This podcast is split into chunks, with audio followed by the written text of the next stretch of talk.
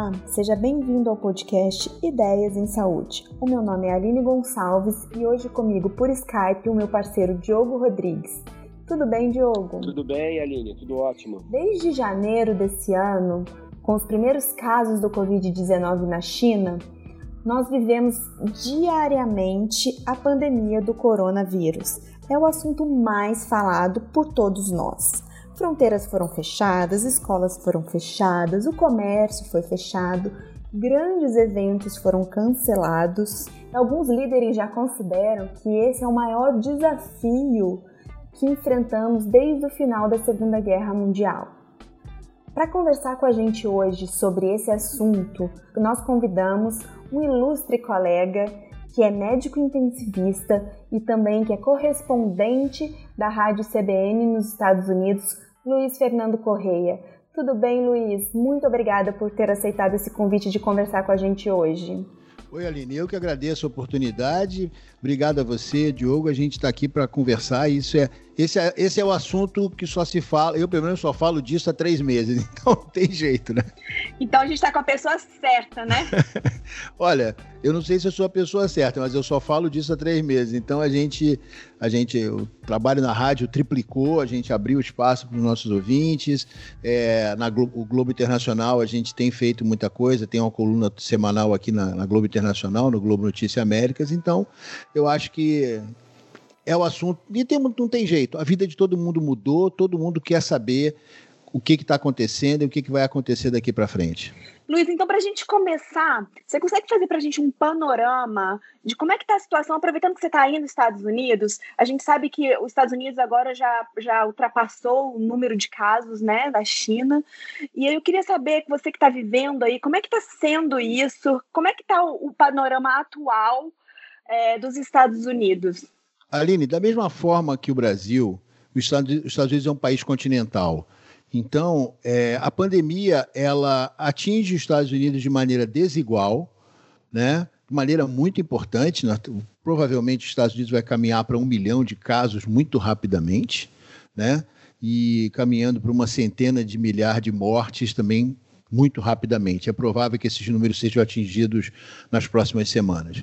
É, Geograficamente, aqui nos Estados Unidos, a pandemia começou historicamente na costa oeste, até por uma questão de proximidade com a Ásia, né?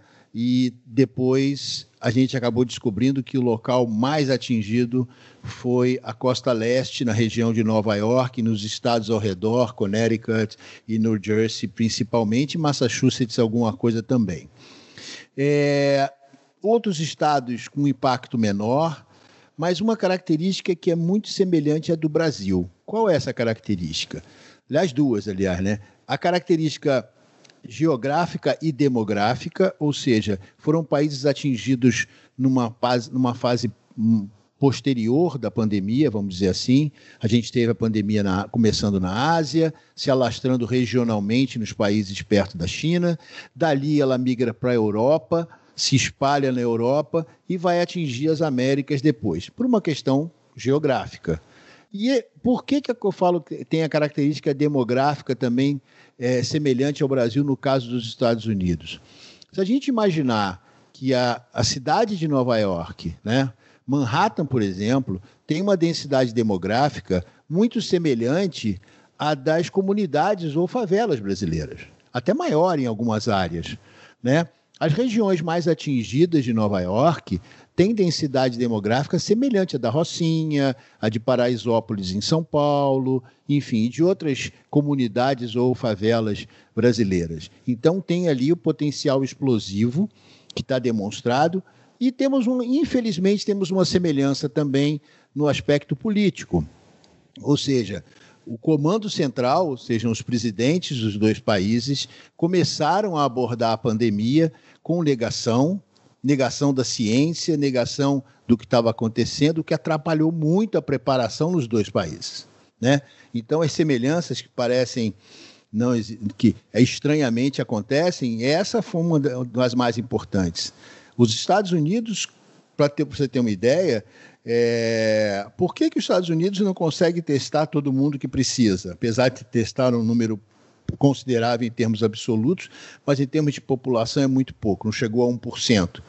Por quê? Simplesmente, em janeiro, o CDC preparou um teste. Um, já tinha um kit de teste pronto no final de janeiro. Então, se dizer, poxa, o país está preparado. Aí ele distribui esse teste para os estados americanos e depois tem que fazer um recall, que descobre que o seu teste tem problemas. Isso tudo atrapalhado pela falta de apoio do presidente e do, do executivo, vamos dizer assim, do país. E aí os estados, nos Estados Unidos, até porque é uma questão federativa muito forte, assumem é, o controle do combate à pandemia, como curiosamente também aconteceu no Brasil. Os estados estão tendo um papel muito mais importante do que o governo central. E, infelizmente, o Brasil não está fazendo uma coisa que podia aproveitar, ou seja, olhar para os Estados Unidos, que está pelo menos três semanas à frente do Brasil em termos de pandemia, numérica, é assim, no calendário. A primeira morte registrada nos Estados Unidos, oficialmente, foi no dia 1 de março. A primeira morte no Brasil foi no dia 18 de março. Então a gente tem pelo menos duas, a quase três semanas de vantagem, né? Que a gente podia ter se preparado melhor, podia olhar e falar assim, poxa, aquilo lá está dando certo, aquilo não está dando certo. Nem que, vamos dizer que não quisesse olhar para a Europa, que é muito culturalmente muito diferente da gente. Podia olhar para os Estados Unidos e aprender alguma coisa, mas infelizmente ainda não é isso que a gente vê, né? E aí, dando seguimento, Luiz, a isso que você falou, é, a gente tem falado muito sobre a situação do, do, do, coronavírus no Brasil e como que o, o que a gente sabe do mundo impacta no Brasil. Mas qual é a visão do, do mundo, dos Estados Unidos e do mundo em relação ao que está acontecendo no Brasil? Qual é, qual é a, a, a perspectiva de, de, que as pessoas falam ou não falam muito? Você tem uma ideia disso? Olha, não se fala muito, principalmente na mídia leiga, não aparece praticamente nada do Brasil. E, infelizmente, o que tem saído nos últimos dias é o impacto negativo, justamente dessa ação do executivo sobre o combate à pandemia e a consequência que é o aumento do número de mortes. Então, por exemplo, o Washington Post hoje abre com aquela foto horrorosa da vala comum em Manaus e os caixões na vala comum de Manaus por conta do aumento no número de mortes e infelizmente o nosso presidente hoje é citado no Washington Post como um coveiro do país. Então essa é a visão que a, a mídia americana tem né, do, da, da, situação da, do coronavírus no Brasil. E aí, aí tem um, isso tem uma consequência direta, ou seja, o Departamento de Estado inicialmente faz alertas, como faz sempre, e parte para uma ação mais radical de é, praticamente fechar a fronteira com o Brasil. Existe uma previsão, por exemplo, de que voltem. É, ainda, ainda tem jeito de sair dos Estados Unidos e chegar no Brasil? Tem. Via Panamá, tem um voo da Azul que faz um caminho alternativo e chega no Brasil.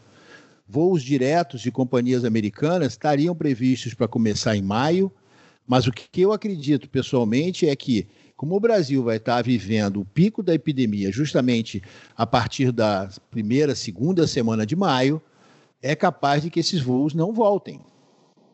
Já existem conversas que se escuta no meio é, ligado à aviação de que talvez esses voos não voltem a operar no início de maio como era previsto, porque tava, a, a, a situação no Brasil pode estar tão grave que a restrição de voos e até mesmo a restrição de entrada de brasileiros nos Estados Unidos seja ampliada. Em relação à questão, você falou um pouco sobre a, a questão da agenda estar tá um pouquinho mais adiantada no caso dos Estados Unidos. O que, que você acha que o Brasil poderia fazer de diferente ou poderia imitar é, dos Estados Unidos que deu certo e o que, que você acha que poderia, que deveria evitar fazer é, para tentar fazer com que essa curva de mortes, principalmente, principalmente o que está acontecendo no estado de Nova York, que é, que é realmente uma tragédia, pudesse ser evitado?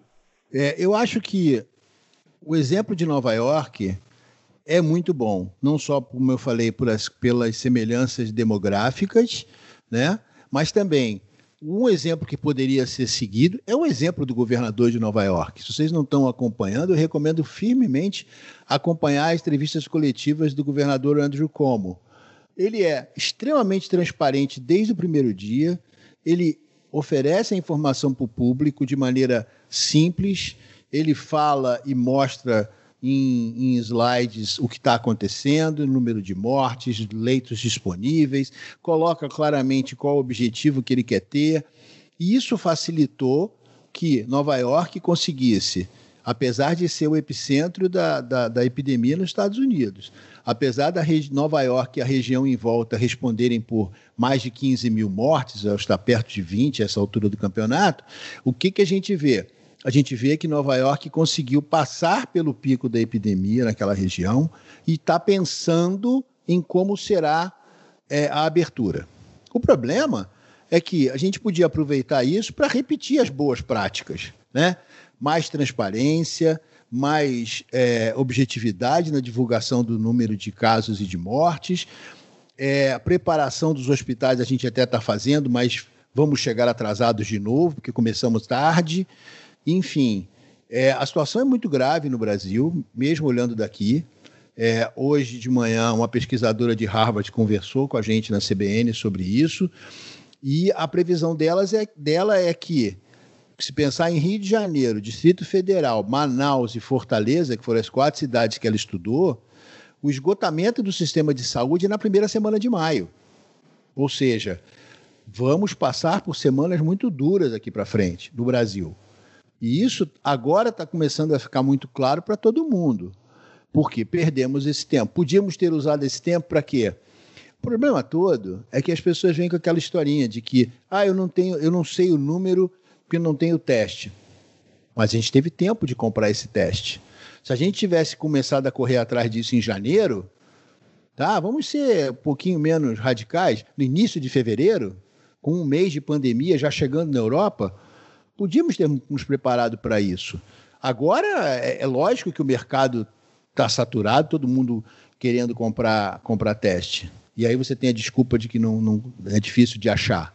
Mas o que a gente vê muito claramente é que, infelizmente, a gente perdeu no Brasil esse timing de fazer as coisas. É interessante que o, o Andrew Cuomo ele, ele ficou um pouco mais famoso aqui no Brasil por conta de uma entrevista que ele fez com o irmão dele, com o Chris Cuomo, que é âncora da, da CNN e que são entrevistas muito divertidas, né? Porque tem uma dinâmica meio de, de uma disputa de irmão com irmão. Então, e eu, e eu gostaria até de ver no Brasil um pouco mais da postura que o Andrew Cuomo e o Trump têm tido. O Andrew Cuomo, ele é democrata, né? Mas eles não têm aquela, não têm mais caminhado para essa essa animosidade, essa briga que muitas vezes você vê, eles caminharam para um para uma, uma situação de um pouco mais de cooperação, coisa que a gente ainda não vê no Brasil, né? principalmente o, os governadores do Rio e de São Paulo, é, assim como o presidente, tem tido um, embates frequentes. Né? Isso é, é muito desagradável. Né? É, aqui nos Estados Unidos, a, a, é, é, é, o presidente Trump ele foi chamado, vamos dizer assim, à razão, embora ainda não, não tenha caído a ficha completamente, né? ele continua destemperado, eu acho que conseguiram botar um freio nele. Né? E o que o governador Andrew Cuomo faz é ser transparente. É lógico que antes que as pessoas é, explorassem contra ele essa intimidade, né, de ser o governador e ter um âncora da principal, do, um dos principais canais de comunicação, que é a CNN, é, tendo um que falar com o outro profissionalmente, ele usou isso para o lado dele. Né? Ele sempre chamou o irmão de irmão, mostrou o irmão doente no início da, da, da do surto em Nova York. É, aí o irmão devolveu quando fez uma entrevista, contou uma inconfidência dele, que é essa, essa entrevista que você está falando. Agora, o presidente continua atrapalhando muito. Para você ter uma ideia, ontem, numa entrevista coletiva, na, naquelas falas que eles falam, aquilo não é entrevista, né? aquilo é monólogo, ele disse o seguinte: olha, se a luz ultravioleta mata o vírus que está numa superfície, a gente tinha que arrumar um jeito de enfiar a luz ultravioleta dentro do corpo das pessoas. E quem sabe até, eu não sou médico, mas quem sabe até injetar desinfetante no pulmão das pessoas. Ficou todo mundo assim, embarbacado, tá lá. Eu, até circulei o, o link hoje pelos meus grupos de WhatsApp, porque é surreal o presidente do país propor injeção de desinfetante nos pacientes. É, enfim, a, nesse nível continua a mesma coisa.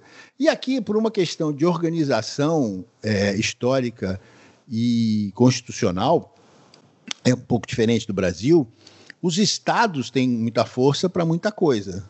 Mas o que o, o Andrew Como cobra do governo federal, a, a, gente não, a gente também passa no Brasil. Ou seja, quem tem que falar com a China como país não é o estado de Nova York, como não é o estado do Rio de Janeiro ou de São Paulo. Quem tem que falar com a China é o governo do Brasil. Só que aí complica, né? Luiz, todos os pontos que, que você falou para gente, é, faltou muito o preparo, né, a estratégia prévia, porque a gente já sabia desde janeiro os, o que estava acontecendo na China e efetivamente a gente teve uns dois meses para tentar se preparar e isso não foi feito. É, atrás disso, desse prejuízo, dificilmente a gente vai conseguir correr. Mas assim, daqui para frente, qual que é a sua posição em relação ao isolamento social? Você acha que realmente é o grande pulo do gato a gente conseguir ficar isolado, distanciado socialmente? Você acha que é isso que vai é, contribuir para frear a disseminação e o controle dessa pandemia? E eu já engato na próxima pergunta em relação também ao isolamento social. O que, que você acha? Você acha que ele ainda existe ou que ele já está acabando ou está próximo de acabar? Bom, do ponto de vista científico, todos os dados mostram que a única coisa que pode é, ficou até um chavão, mas achatar a tal curva de disseminação é o isolamento social. Ponto. Não tem outra saída. Né? Ontem saiu um trabalho feito pela, pela Escola de Saúde Pública da França que mostrou a França é um país que entrou atrasado na história, a França é um país que demorou para tomar atitudes, também não se preparou adequadamente. Só que na hora que, o, que a coisa começou a ficar complicada, a diferença é que ela teve um comando único. Do presidente Macron para baixo, a palavra era a mesma e continua a mesma ainda. Ou seja, vale o isolamento social. A conta ficou clara ontem. 60 mil vidas foram salvas na França por conta do isolamento social. E isso é que importa todo mundo, ou praticamente todo mundo, os modelos matemáticos também já mostraram isso, 70% da população mundial vai ser contaminada em um ano, é a expectativa. Beleza. O que não pode é ser ao mesmo tempo. Então, o que faltou dizer para as pessoas, e precisa dizer, é o seguinte: o isolamento social ele não impede as pessoas de serem contaminadas no longo prazo. O que ele impede é que todo mundo seja contaminado ao mesmo tempo. Porque aí, nessa hora, você vai ter a sobrecarga do serviço público, do serviço de saúde, público e privado. O sistema de saúde vai quebrar. Porque, vamos lembrar, 80% não vai ter quase nada ou, vai ter, ou não vai ter nada, não vão sentir nada. 20% vão precisar de hospital. Fazendo a conta de chegar muito rapidamente, um Brasil de 220 milhões de habitantes, nós estamos falando que 30 milhões de pessoas vão precisar de hospital em um ano. E 5% desse grupo, ou seja, 60 mil pessoas, vão precisar de leitos de terapia intensiva por três semanas. Ou para morrerem ou para sair vivo. Não tem. É só isso que tinha que ser falado desde o início. Esse é que é o grande problema. E a gente está vendo no Brasil o que? O esgarçamento desse isolamento social na marra, por conta da falta de mensagem única. É simplesmente isso. Né? Eu acho muito, pra, muito interessante discutir cientificamente, tecnicamente, quando vou abrir, quais são os critérios que precisa. Eu acho muito legal esse exercício. Porém, isso não pode ser público. Eu acho, por exemplo, o governador de São Paulo foi talvez o único que apresentou um plano até agora para terminar a, a, o isolamento social São, no estado de São Paulo. Só que quando ele apresentou esse possível plano que não estava pronto, o que aconteceu? As ruas da cidade de São Paulo estão lotadas hoje. Tem engarrafamento em São Paulo hoje. Isso é inaceitável.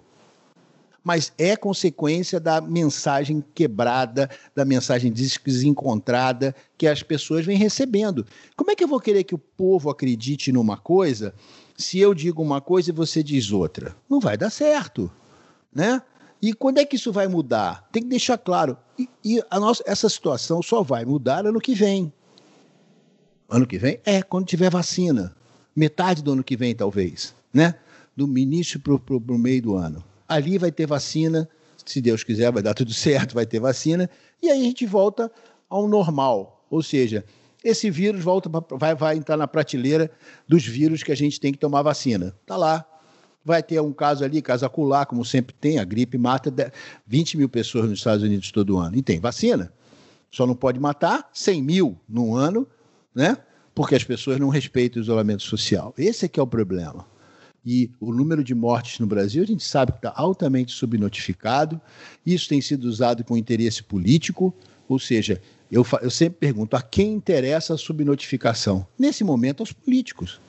Porque eles podem seguir com esse discurso criminoso de que está tudo bem. E pessoas vão morrer ali, né, infelizmente.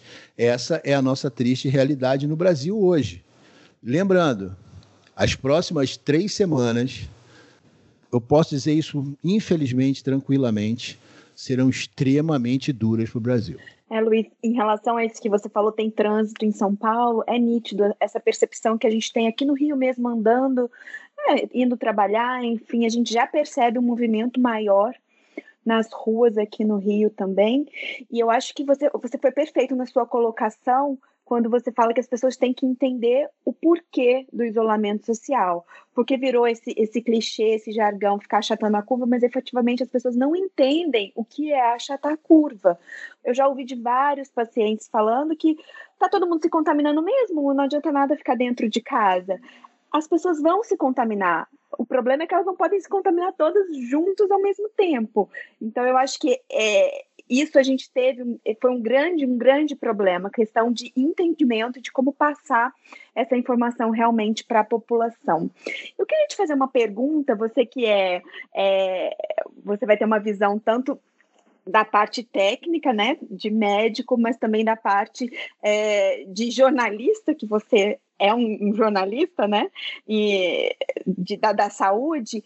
É, você não acha que a pressão que a mídia faz no governo acaba que esses planos, é, essas, essas estratégias que eles têm pensado, mas ainda não colocaram em prática, isso não acaba sendo divulgado por uma certa pressão da mídia? Você acha que nesse ponto a mídia não atrapalha? Ou que é o papel de cobrar e que a gente tem que continuar apoiando isso? Bom, Aline, o que você sabe é que um governante já sabe que vai ser pressionado e que vai ter que responder publicamente. É isso que eu falo que o Andrew Como está dando banho.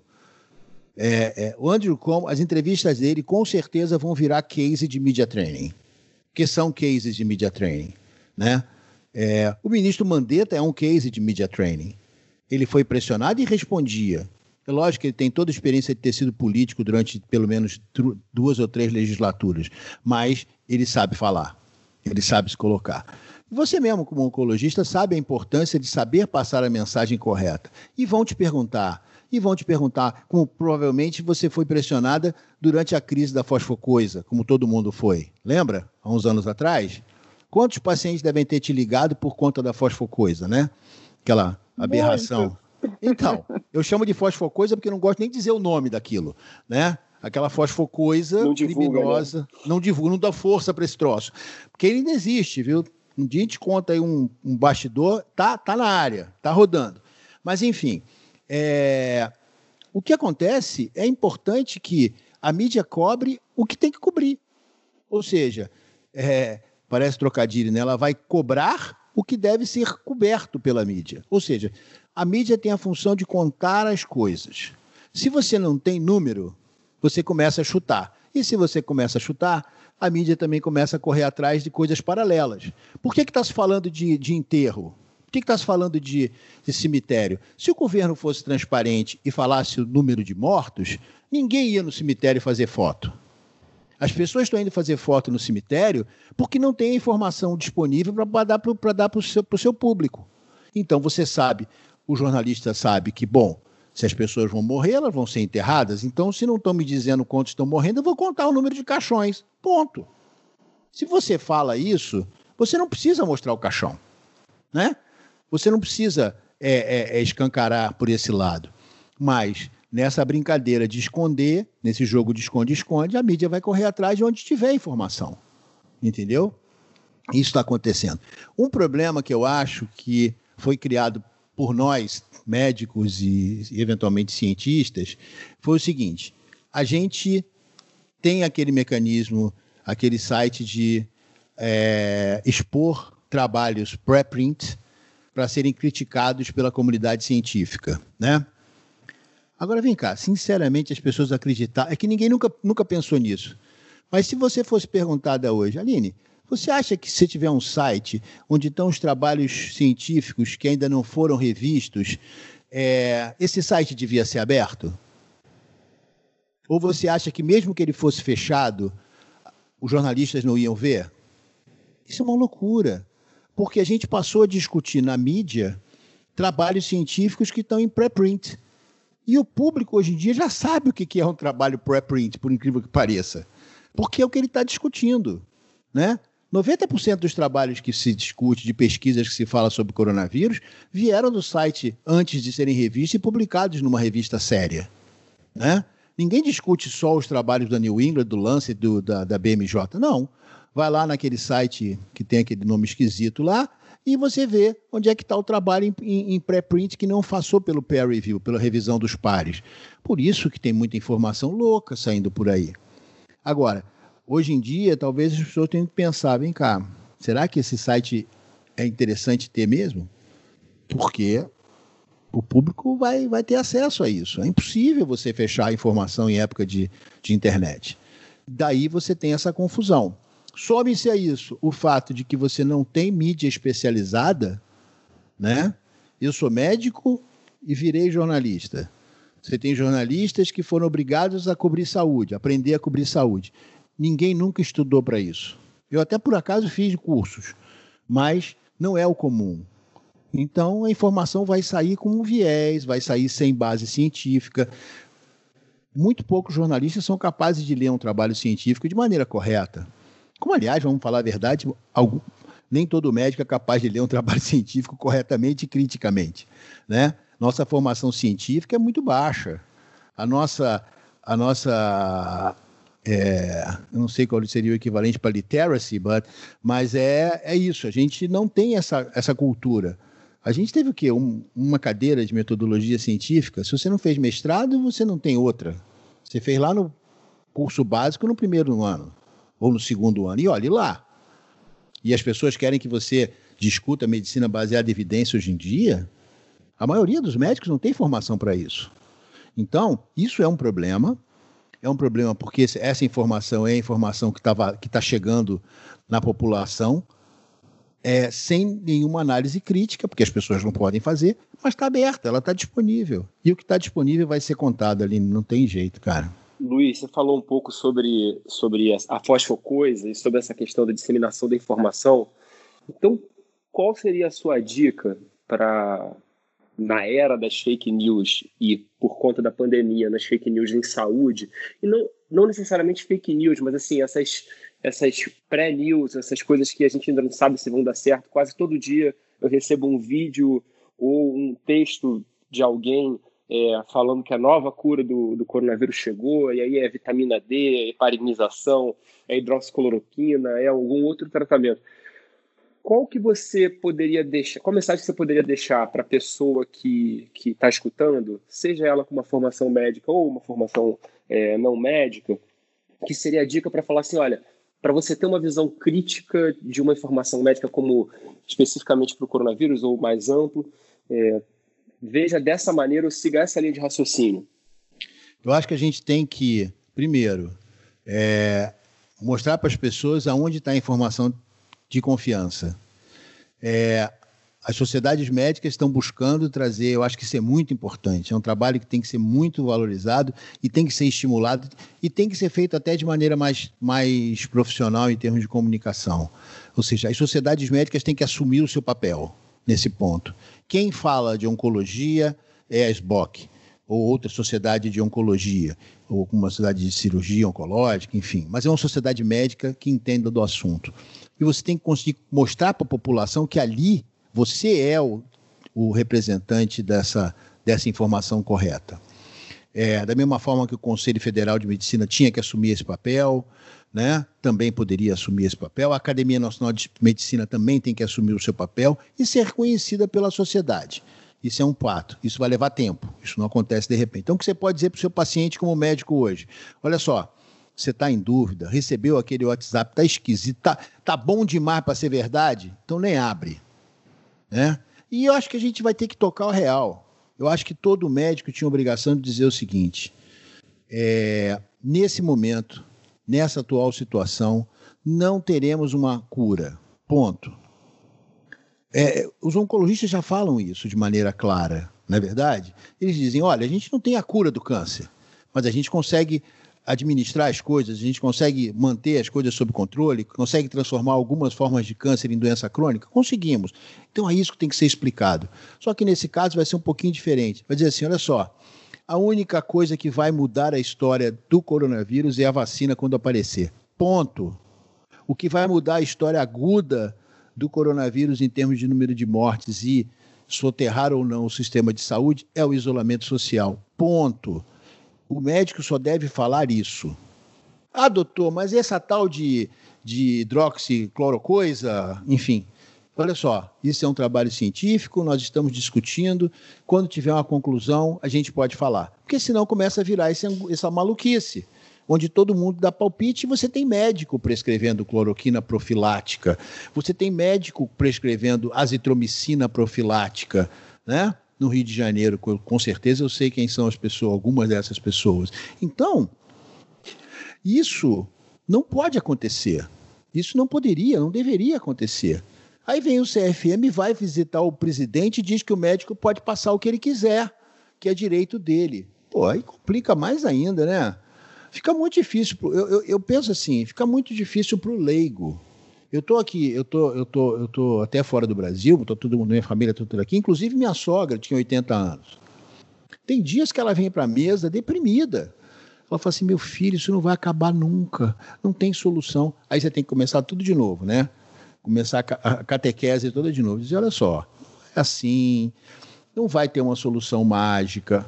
O ser humano quer uma solução mágica. A gente quer emagrecer, a gente quer ficar rico, né? a gente quer ficar feliz, tudo de maneira mágica, mas não tem.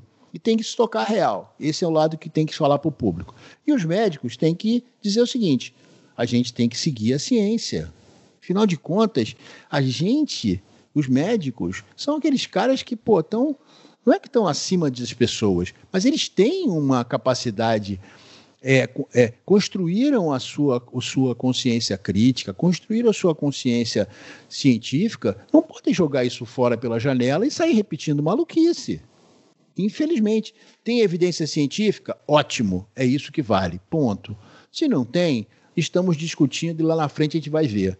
Agora, isso também né, vai da natureza humana, cara. Tem gente que quer ganhar dinheiro com isso, né? Infelizmente, tem gente que quer aparecer com isso, tem gente que quer ganhar prestígio político com isso, e aí, infelizmente, esse é o lado da natureza humana envolvido nessa história. Luiz, é, eu, eu também acredito que a solução disso seja a vacina, e a vacina é só para o ano que vem.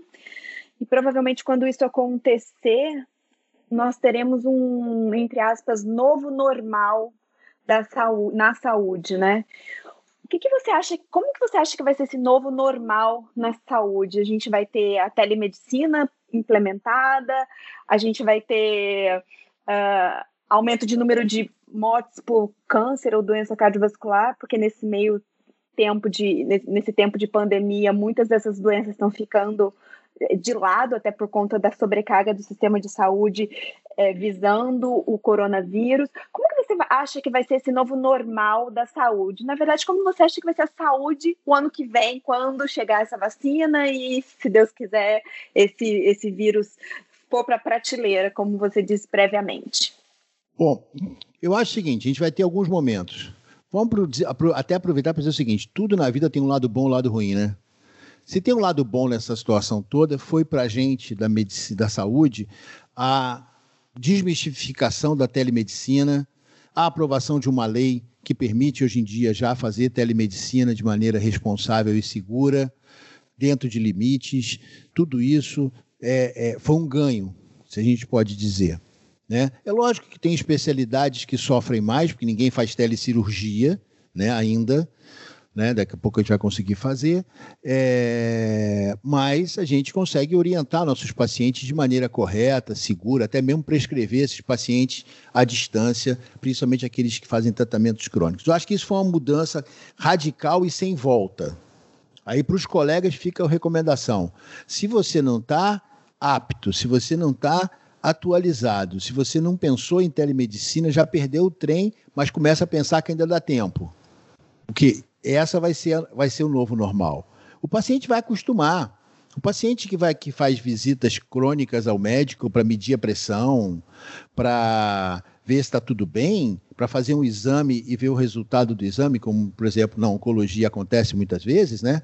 Ou seja, a revisão do paciente depende de um resultado de exame que ele vai lá, apresenta e você conversa com ele, orienta ele. Isso vai mudar. O paciente vai descobrir que talvez não precise no seu consultório para isso, né?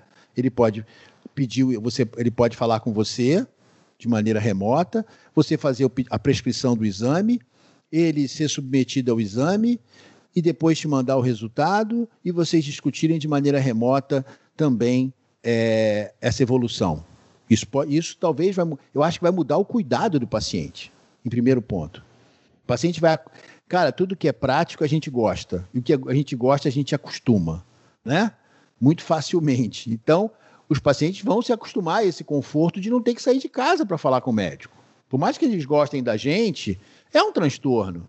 Marcar consulta, quando é idoso, então tem que arrumar alguém para ir junto, tem que pedir filho para levar. Eles vão descobrir que podem fazer isso dentro de casa e vão acostumar. Então, se tem uma coisa que vai mudar radicalmente é o jeito de cuidar dos pacientes. E as doenças crônicas, né? O câncer em alguns aspectos é uma doença crônica, então graças a Deus, mas eu acho que vai mudar esse, esse cuidado do, do, desse paciente que cronificou na sua doença oncológica. Isso é um aspecto.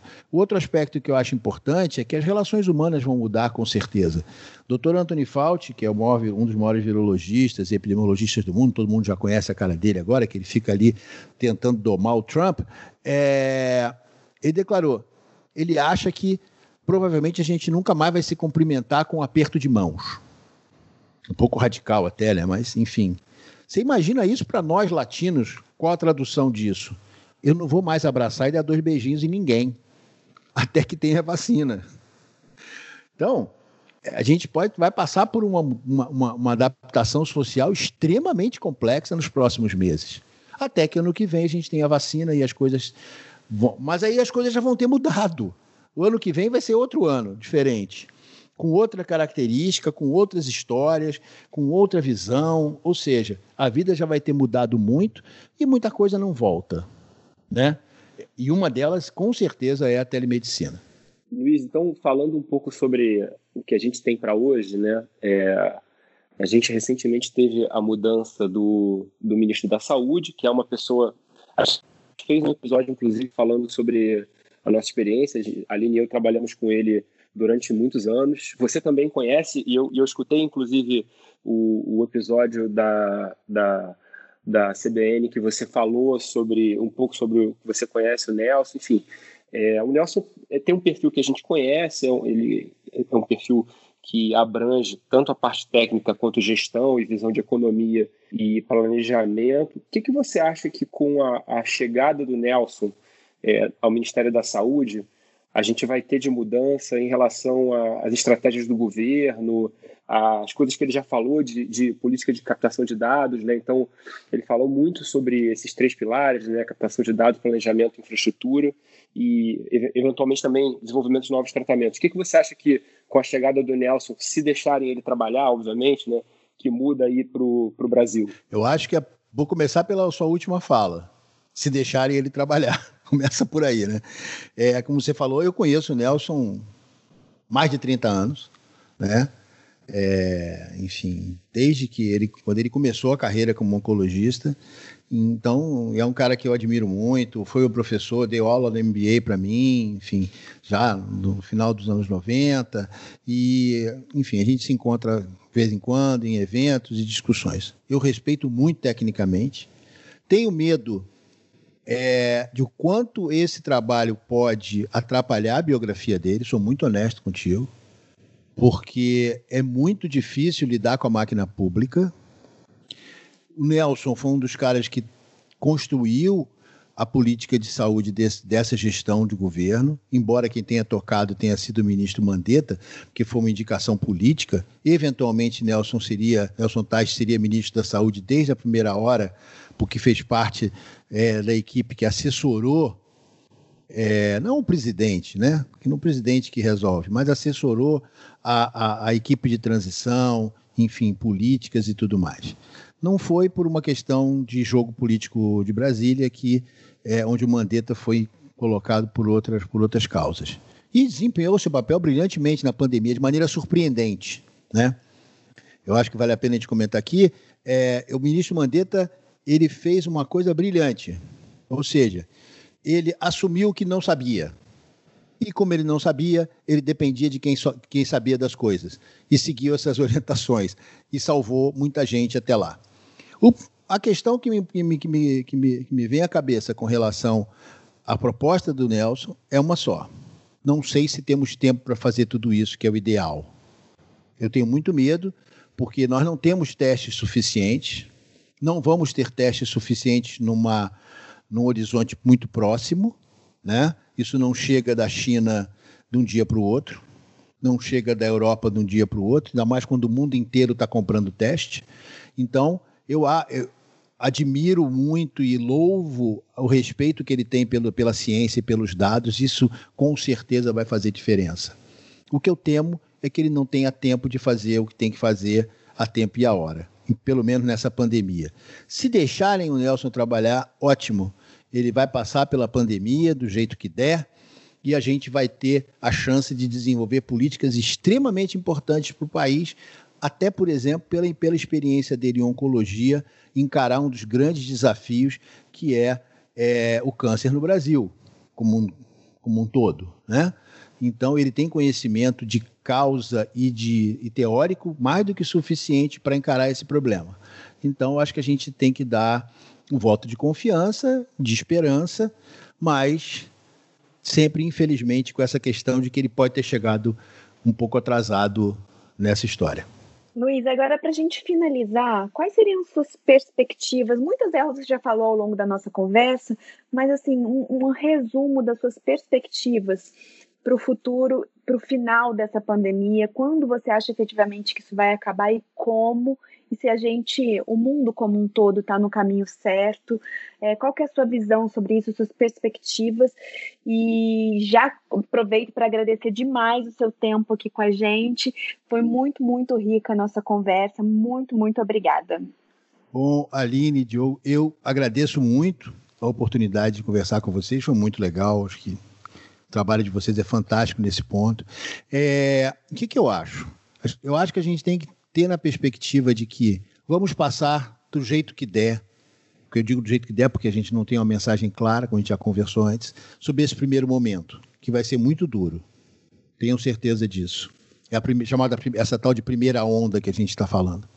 O que, que vai acontecer, na minha visão, até a gente ter a vacina no que vem? Pela desigualdade geográfica, pelo tamanho do Brasil, pela diversidade de, populações e de circulação de populações, vamos ter que conviver com surtos episódicos de coronavírus em lugares, em cidades, em partes de cidades, enfim, aqui, ali e acolá. Isso até a gente tem uma vacina disponível para todo mundo. É, isso vai ser no Brasil, vai ser nos Estados Unidos, vai acontecer em qualquer país muito grande. Os países menores, até os países europeus, por exemplo, o que vai acontecer é que a primeira onda vai chegar na, na, na imunidade de rebanho, né? Nesse 70% mágico que todo mundo vai ser contaminado, e que aí você vai ter uma circulação que vai ficar meio ali embaixo do radar, como acontecem com outras viroses. No Brasil, nos Estados Unidos, na própria China está acontecendo isso, países muito grandes, na Índia, que a gente não sabe nada da Índia, mas a Índia deve estar tá passando por um problemão parecido com o nosso, multiplicado pelo menos por três vezes, que tem uma população três vezes maior do que a nossa, né? É, não se sabe muito. Esses países muito grandes vão ter que conviver com essa, com essa doença em surtos esporádicos pelos próximos, talvez, nove, dez meses, até que ano que vem, vamos dizer um ano, até que no meio do ano que vem a gente tenha uma vacina. Essa é a minha perspectiva. Eu acho que as pessoas, no momento no Brasil, têm que ter muita calma. porque vamos ter semanas muito duras, provavelmente até a metade do mês de maio. E ali dali para frente as coisas devem melhorar. Isso se nossos políticos não atrapalharem mais, né, infelizmente. Luiz, também agradeço, muito obrigado. Espero que a gente possa contar com você no episódio futuro. Vai ter muita coisa para falar ainda do, do coronavírus. Espero que quando a gente estiver falando de novo, a gente já esteja com, com bons resultados, ou pelo menos é, boas surpresas positivas para a gente trazer e que a gente consiga passar por isso da melhor forma possível. Se cuida aí também nos Estados Unidos, cuidado aí com, com o coronavírus por aí e obrigado e até uma próxima. Mais uma vez eu te agradeço, Luiz, por essa participação. E você que está escutando a gente, eu espero que tenha gostado e até uma próxima. Tchau, tchau.